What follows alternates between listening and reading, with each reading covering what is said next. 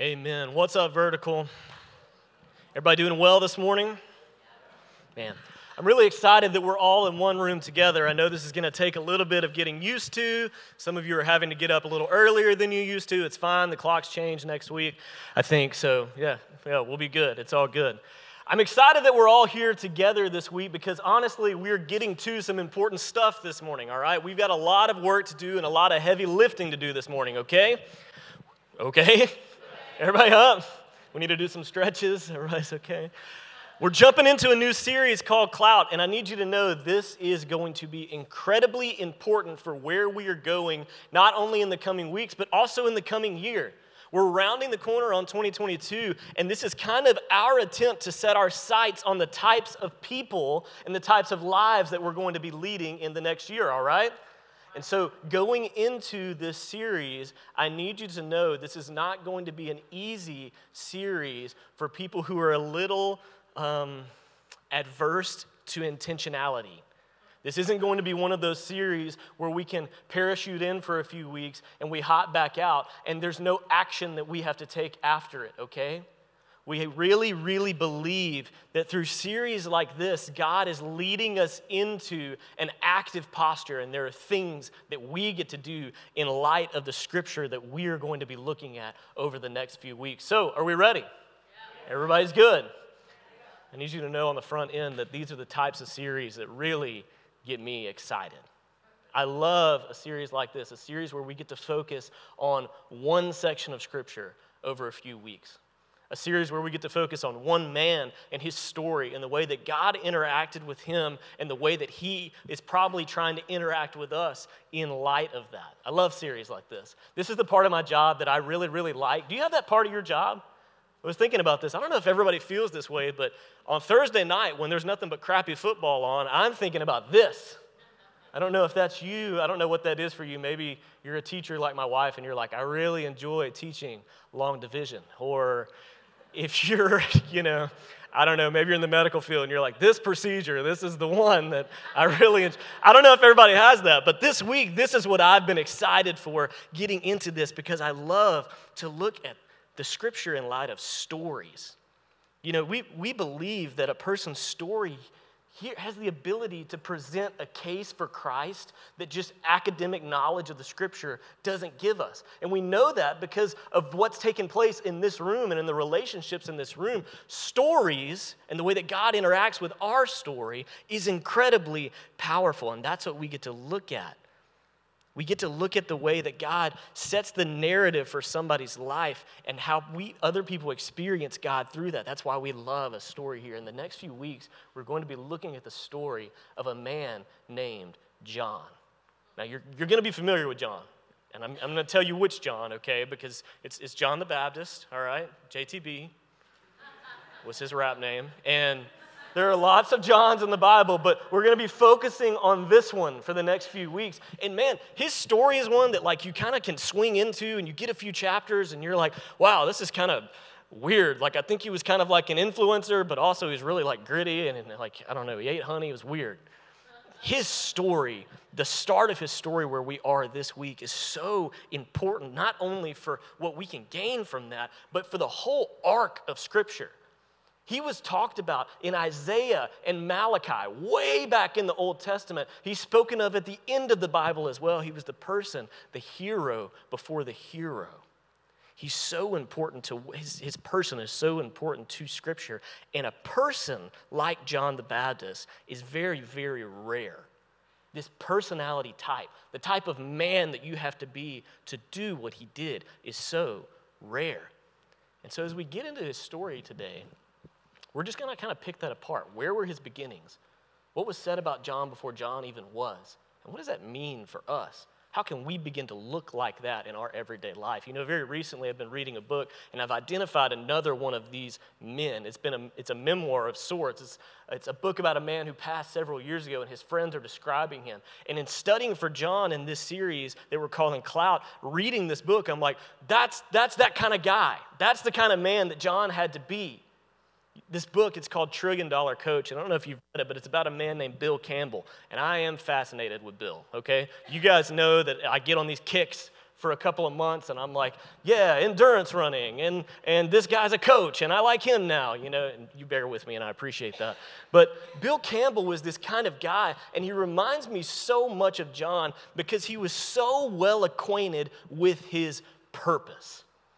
He was well acquainted with his God-given giftings and he said, This is enough for me to base my entire life on. When you jump into this book, Trillion Dollar Coach, you actually start in the first few pages and you're at Bill's funeral. Weird place to start a book. And you're surrounded by 2,000 other people, and it's not the amount of people that stands out to you, it's the faces in the crowd that you see. You see other people who worked with Mr. Jobs at Apple. You see Bill and Melinda Gates. You see those Google boys who started the company. And all of these people are there, not just saying good things about Bill, but that Bill was their best friend.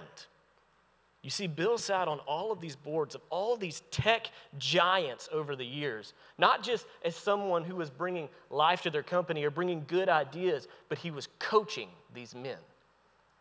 Bill's giftings were to sit with someone one on one and tell them how they could be better leaders, not only at these massive companies, but how they could be better leaders in their families, how they could be better types of people. He knew that he wasn't going to be the guy on the top, but he was going to influence those people without ever calling himself an influencer. And this book has meant a lot to me over the past couple of weeks as I've been digging into his life.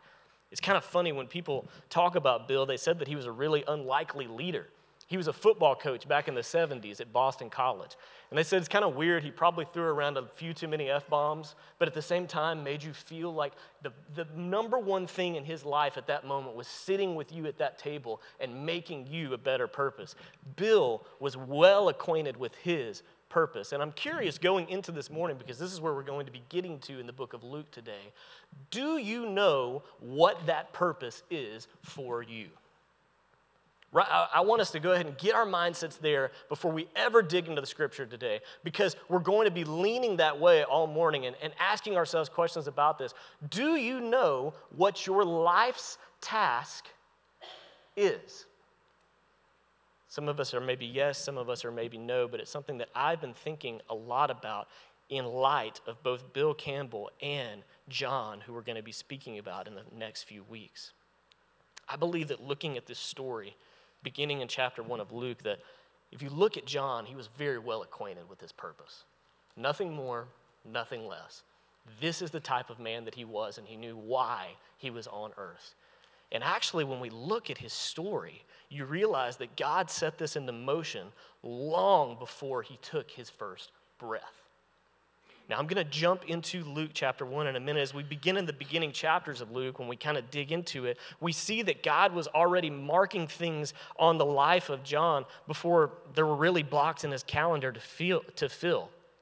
I used to think that this was because John was going to play a really important role. If you know anything about John the Baptist, he would have been the cousin of Jesus, right? And you have this really beautiful moment at the beginning of Luke where John's mother Elizabeth and Jesus' mother Mary are just excited because they both have these crazy, miraculous babies that are about to be born. And I used to think, well, God was really intentional with John's life because John had a big job. But when we dig in in Luke chapter 1 in a moment, I think you will see these are character traits of God that we see all throughout Scripture. It wasn't just with the most important people. Sometimes we see God laying the track for people that are only going to be mentioned for two or three verses in the Bible.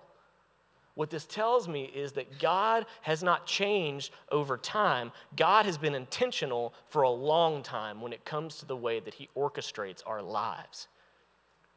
Now, when we get into John, or sorry, Luke chapter 1, we're introduced to a man there named Zechariah.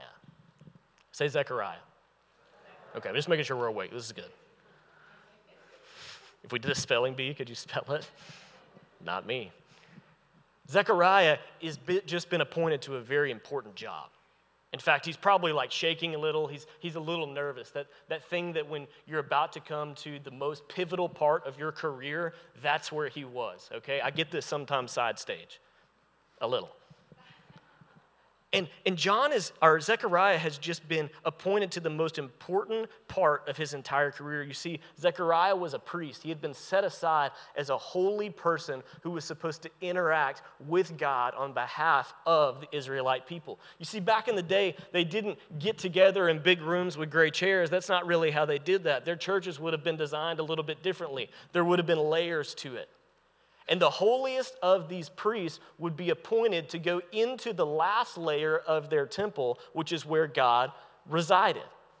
And it was different priests at different times, and, and it happened in different ways. But at the end of the day, where we jump into John's story here with his father, Zechariah, he had just been told, hey, you're the man right now. You're going in to commune with God on behalf of all of us.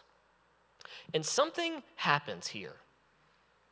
I don't think Zechariah knew, there's no way Zechariah knew this, but in his preparing to go into this holiest place in the temple, he was actually about to start this whole system moving along that would break the system that they had been living in for thousands of years to this point. The moment that Zechariah, Zechariah entered into this holy place, everything was about to change.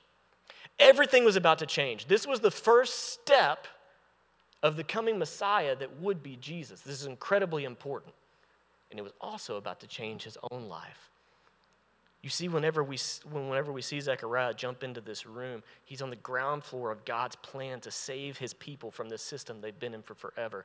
And I'm so excited to get into this. Starting in verse 11, it says this As he enters the room, then an angel of the Lord appeared to him, a lot like what happened with Mary standing at the right side of the altar of incense. When Zechariah saw him, he was startled, you know, like you do, and was gripped with fear. But the angel said to him, Hey, don't be afraid, Zechariah, because your prayer has been heard. Your wife Elizabeth is going to bear you a son, and you are to call him John. See, what you need to know is that Zechariah and his wife Elizabeth were very, very old, and they've been struggling with fertility issues for a long time. So, not only is this angel speaking into the future of his people, but first, he's directly speaking to Zechariah's need. Important point there about the way God operates your son. He's going to be a joy and a delight to you, and many will rejoice because of his birth for he will be great in the sight of the Lord. He's never to take wine or other fermented drink, and he will be filled with the Holy Spirit even before he was born. He will bring back many of the people of Israel to the Lord their God. Now, anyone here who knows the joy of having children or the sadness of fertility issues knows how, even much more than I do actually, how insane this information has to be to Zechariah. It's too good to be true. Not only is everything that he's ever wanted about to come into the fruition, that he's actually about to have a baby, let alone a son, but this son is going to be a pride point for all of his people. In Jewish culture, whenever we look at this, this kind of prenatal commitment to be sober, that's not just because God's like, hey, don't drink. He's saying, you're actually going to be set aside for something. You have a purpose, and it's bigger than you. If you look back in the Old Testament, you see this happen with people like, um, like Samson and Judges. Basically, what's happening here is this angel is saying to Zechariah, You're going to have a son, and he's going to be very, very important. You don't even know how important he's going to be. Now, it's really important for me to take a moment here to be very clear about something that the Bible seems intent on communicating to us, okay? We're cool with mixing in a little application with Bible this morning? Everybody good? It's interesting how much this sort of thing comes up in the Bible, and I think this is a perfect point, place to point this out. There's a reason that we consistently see stories like this of the most important characters in Scripture beginning before their birth. And that is to highlight the incredible amount of intentionality that God brings into his creative process. You see, for us to gain anything out of the story of John coming in the next few weeks, we have to start with this point. God's version of care for us comes with a calling. God's version of care, not just for John, not just for the people in the pages of the Bible, God's version of care for us comes with a calling. You see, we believe here at Vertical, just for a little bit of a vision point, that over time, God has not changed. God was intentional in the very beginning in Genesis whenever He created everything and whenever He created people and designed us very, very intentionally. And at the same time, He's designed each and every one of us with the same amount of intentionality. It has not changed over the past 2,000 years. This means that whenever He was putting you together, he knew not only that you were going to come in, in a template like a lot of other people with ears and femurs and things like that, but he knew that you were going to have certain giftings. You were going to be good at certain things. He was eventually going to partner you with somebody that was good at other things to really enhance your ability to be good at the things you're good at. He knew that you would have a certain temperament. He knew that you would struggle with certain things. But whenever he was putting you together, much like John, it's not just that he gave you certain giftings, it's that he had a purpose for you from the beginning. You have a life's task that God charged you with before you ever entered this world. And just as we see God calling this out in John's life, that is the same for you. And so I wonder how often do we consider this? How often do we consider on a weekly basis when we're going through our to do lists or, or whatever mode of operations you go through on a weekly basis? Yes, we're checking this off. Yes, we're checking this off. How well acquainted are we with our life's task, that purpose that God had gifted you? How well acquainted are you with that life's task for your spouse? Or your friends, or the people that you love, or your, or your kids? Man, it couldn't have been more perfect timing. But as I was coming into the room earlier, I had a dad of one of our students talk to me about the things that he's excited about that he is experiencing, spiritually within his daughter. That is beautiful. That is beautiful that he's so well acquainted with his kids and he knows that she's progressing spiritually. And he was saying, please keep that going. I hope we're all like that. I hope we're all enjoying that type of relationship with the people that we love, that we don't just know their personality, but we know the way God has gifted them and the reason He's gifted them that way. God designed each of us for something. Don't shortchange that plan. Investigate that what that means for you and investigate what that means for the people around you. Okay, I'll keep going to the Bible. Sorry, I just had to go there for a second. Unfortunately, what we see in Zechariah is as he's learning this lesson, there's a bit of a stopgap there. There's a bit of a roadblock. You see, I think that it's probably like a lot of the stories that we hear either in this room or out in the lobby where some of us have experienced so much pain over time that we have a real hard time believing that something good can come out of our situation. Maybe we've experienced so much hardship that that pushes the ability to believe that God can be good to us past our limits. And that's exactly where we see Zechariah. He was an old man saying that his prayers were going to be answered really late in life. And Zechariah questioned God's messenger. You know, he, he it, was a mistake, and we know it was a mistake, but he questioned him and said, I don't, I don't know that this can actually be true. And because of that, Zechariah fell mute. He couldn't speak. Imagine him coming out of this temple, this church, the holiest place that he could be, where everyone knew he was supposed to be interacting with God, and he came out and he could not speak. It had to be crazy. This is a weird thing in the Bible, but it is what happened. And we see Zechariah go back to his wife, and, and over time, it's very clear that Elizabeth, his aging wife, has become pregnant. A miracle. But he can't speak to her about this. I'm sure this was a source of pain for him. But as the months went on and that day finally arrived, a baby came and they did have a son. I want to jump back into where, where it picks up in verse 57. It says, When it was time for Elizabeth to have her baby, she gave birth to a son. Her neighbors and relatives heard that the Lord had shown her great mercy, and they shared in her joy, just like that messenger said. And on the eighth day, they came to circumcise the child, and they were going to name him after his father Zechariah. Isn't it weird that that's when they named him? It doesn't matter. Anyway.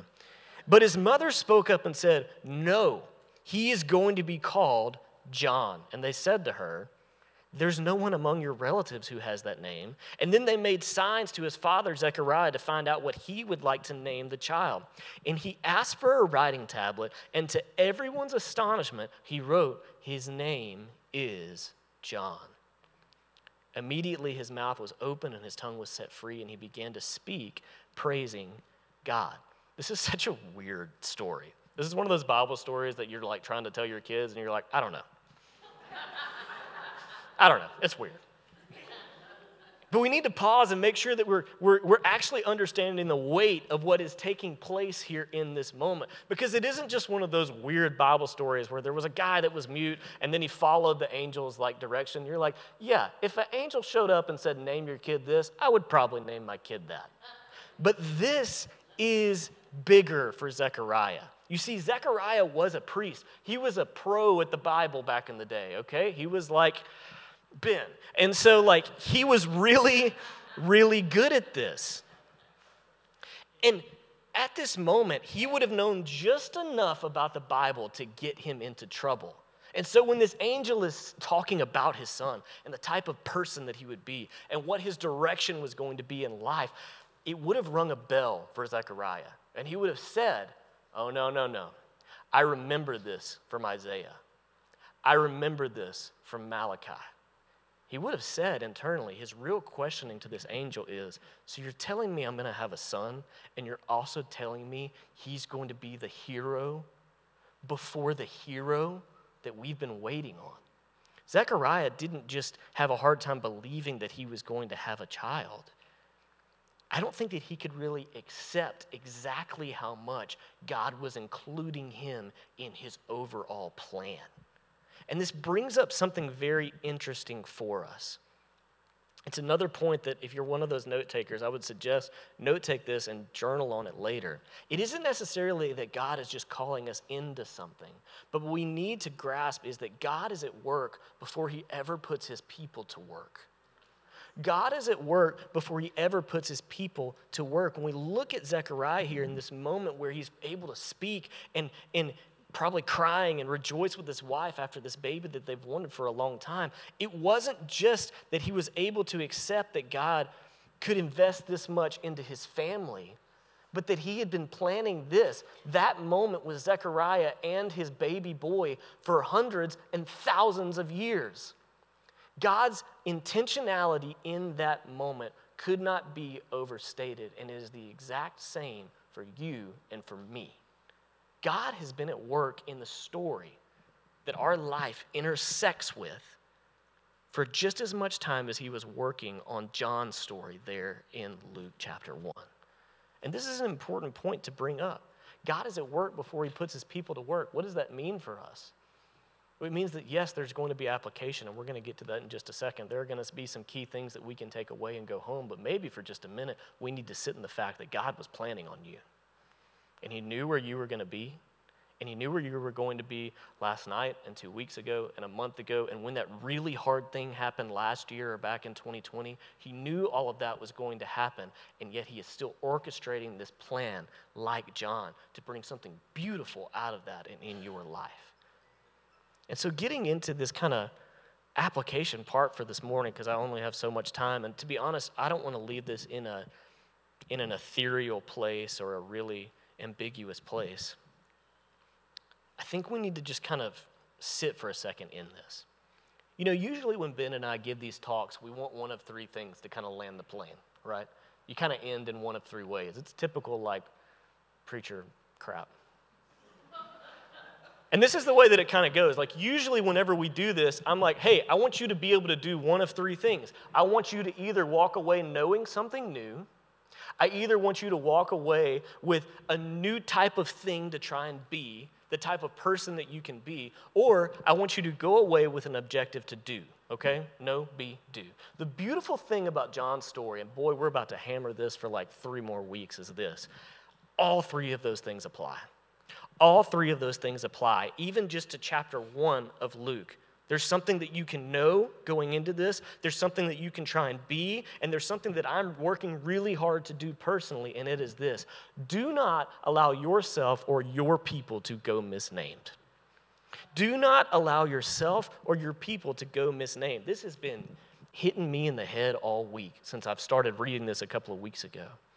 Don't allow yourself or your people to go misnamed. What does that mean? Don't put yourself in a position where you can be oblivious to the plans that God has for you. Don't isolate yourself off so much from His Word or that place where you find yourself in prayer. Don't be so scared to the point that you're like, I don't want to know what His plans are for me. Don't do it. Don't let yourself have that other name. Care enough for your family and your closest friends to never allow them to sit to a, in a place where they don't know what God's plans are for them. Meet with your wife, meet with your husband, meet with your kids, meet with that person on Wednesday mornings, whatever that looks like. Make sure that the people that you care about know that God has intentionally designed them for a reason and He's given them a specific purpose in life. That is their name. A name is an incredibly important thing. You know, it's something that I even see here, right? I don't have kids, but everyone my age is having more babies than they know what to do with. And so, like, I hear a lot about names. And sometimes I hear names and I go, whoa, that's a name. And you smile and you're like, it's a baby. But look, names are important, and I've learned that in my time here. And even out in the lobby, I hear this man, there are some crazy stories that I've heard. I had a student tell me a couple of weeks ago, and we were she was talking about her middle name, and I was like, Well, why is that your middle name? And she was like, Well, my parents thought that they were going to lose me, and so when I actually was born and was healthy, they named me Hope. And I'm like, dang, that's beautiful. We have a volunteer and Amplify who had a family friend who was so important to him and to his being the type of man that he is now, that he named his son after him. That's beautiful. We hear it all the time. That grandfather or grandma who you're praying that your kids are like, so you name them after that. That, that person, that's, that's beautiful. Whenever I look biblically at a name, it means something. It is aligned with someone's purpose. And I wonder if you think about your life with that amount of intentionality. This requires a couple of things from us, okay? This statement, not to allow ourselves to be misnamed. And so I want to kind of walk through this very, very quickly as I'm running out of time and that clock's going to turn red in a minute. What this means for me, and this is just for my personal notes this week, is that if I'm not going to allow myself to be misnamed, it means that I have to work to understand God well, to know to know the purpose that He has given me, that life's task that He has given me, I first have to understand His character and what He says about Himself. And that means reading the book from beginning to end and soaking up every amount of information that I can about His personality and spending dedicated time in prayer to Him so that I can pick up on the nuances of His voice and the way that He speaks to me personally. We have to know God well to understand what He's going to call us to and secondly, this requires that I understand myself really well. It means that it isn't selfish or prideful or, or full of ego for me to know the way that I operate and where my red flags are and the things that I'm good at. It means that I've been given the tools to be Austin, not my boss, not my dad, but Austin. And that's exactly who God has called me to be.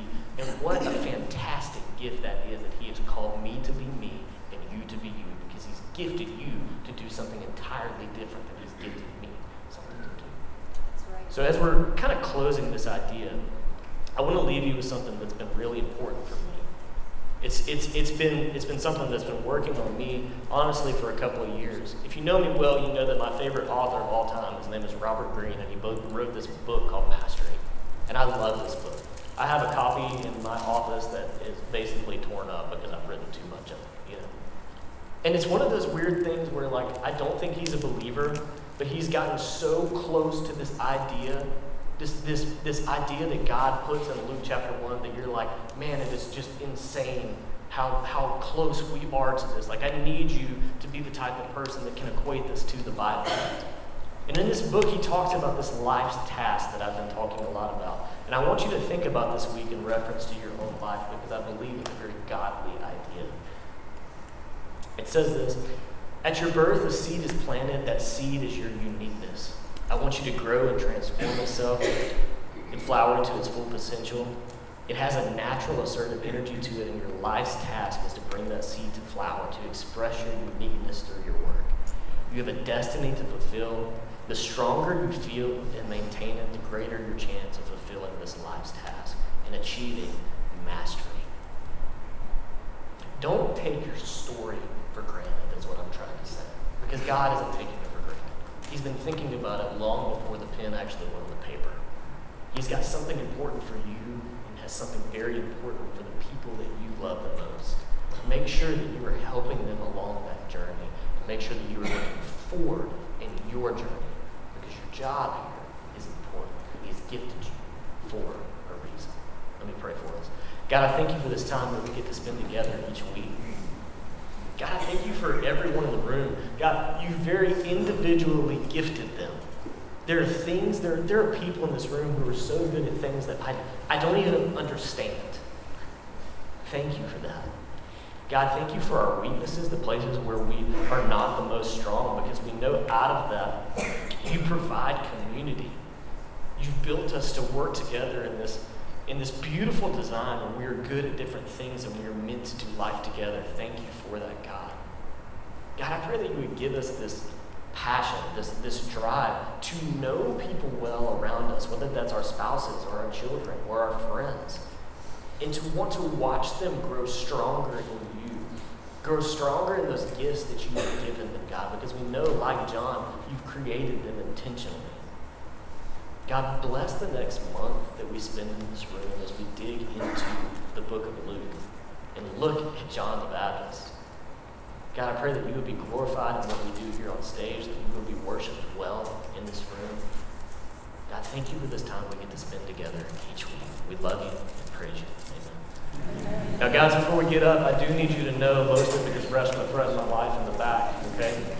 There are these red uh, envelopes out there. Next week, we will not be in the buildings. Many of you know if you're a part of our community, next week is our Hope for Weekend, which means that we are off site at several different sites working in the community around us. So, two things you need to know. Number one, you can still sign up for Hope For to go serve at one of those sites. We would love for you to do that. I will be at Crossroads Step 2, so sign up for that one. Uh, secondly, if you want to give towards Hope For, you can grab one of these red envelopes in the lobby and put it in that Hope For box. I'll see you in two weeks. Have a great week.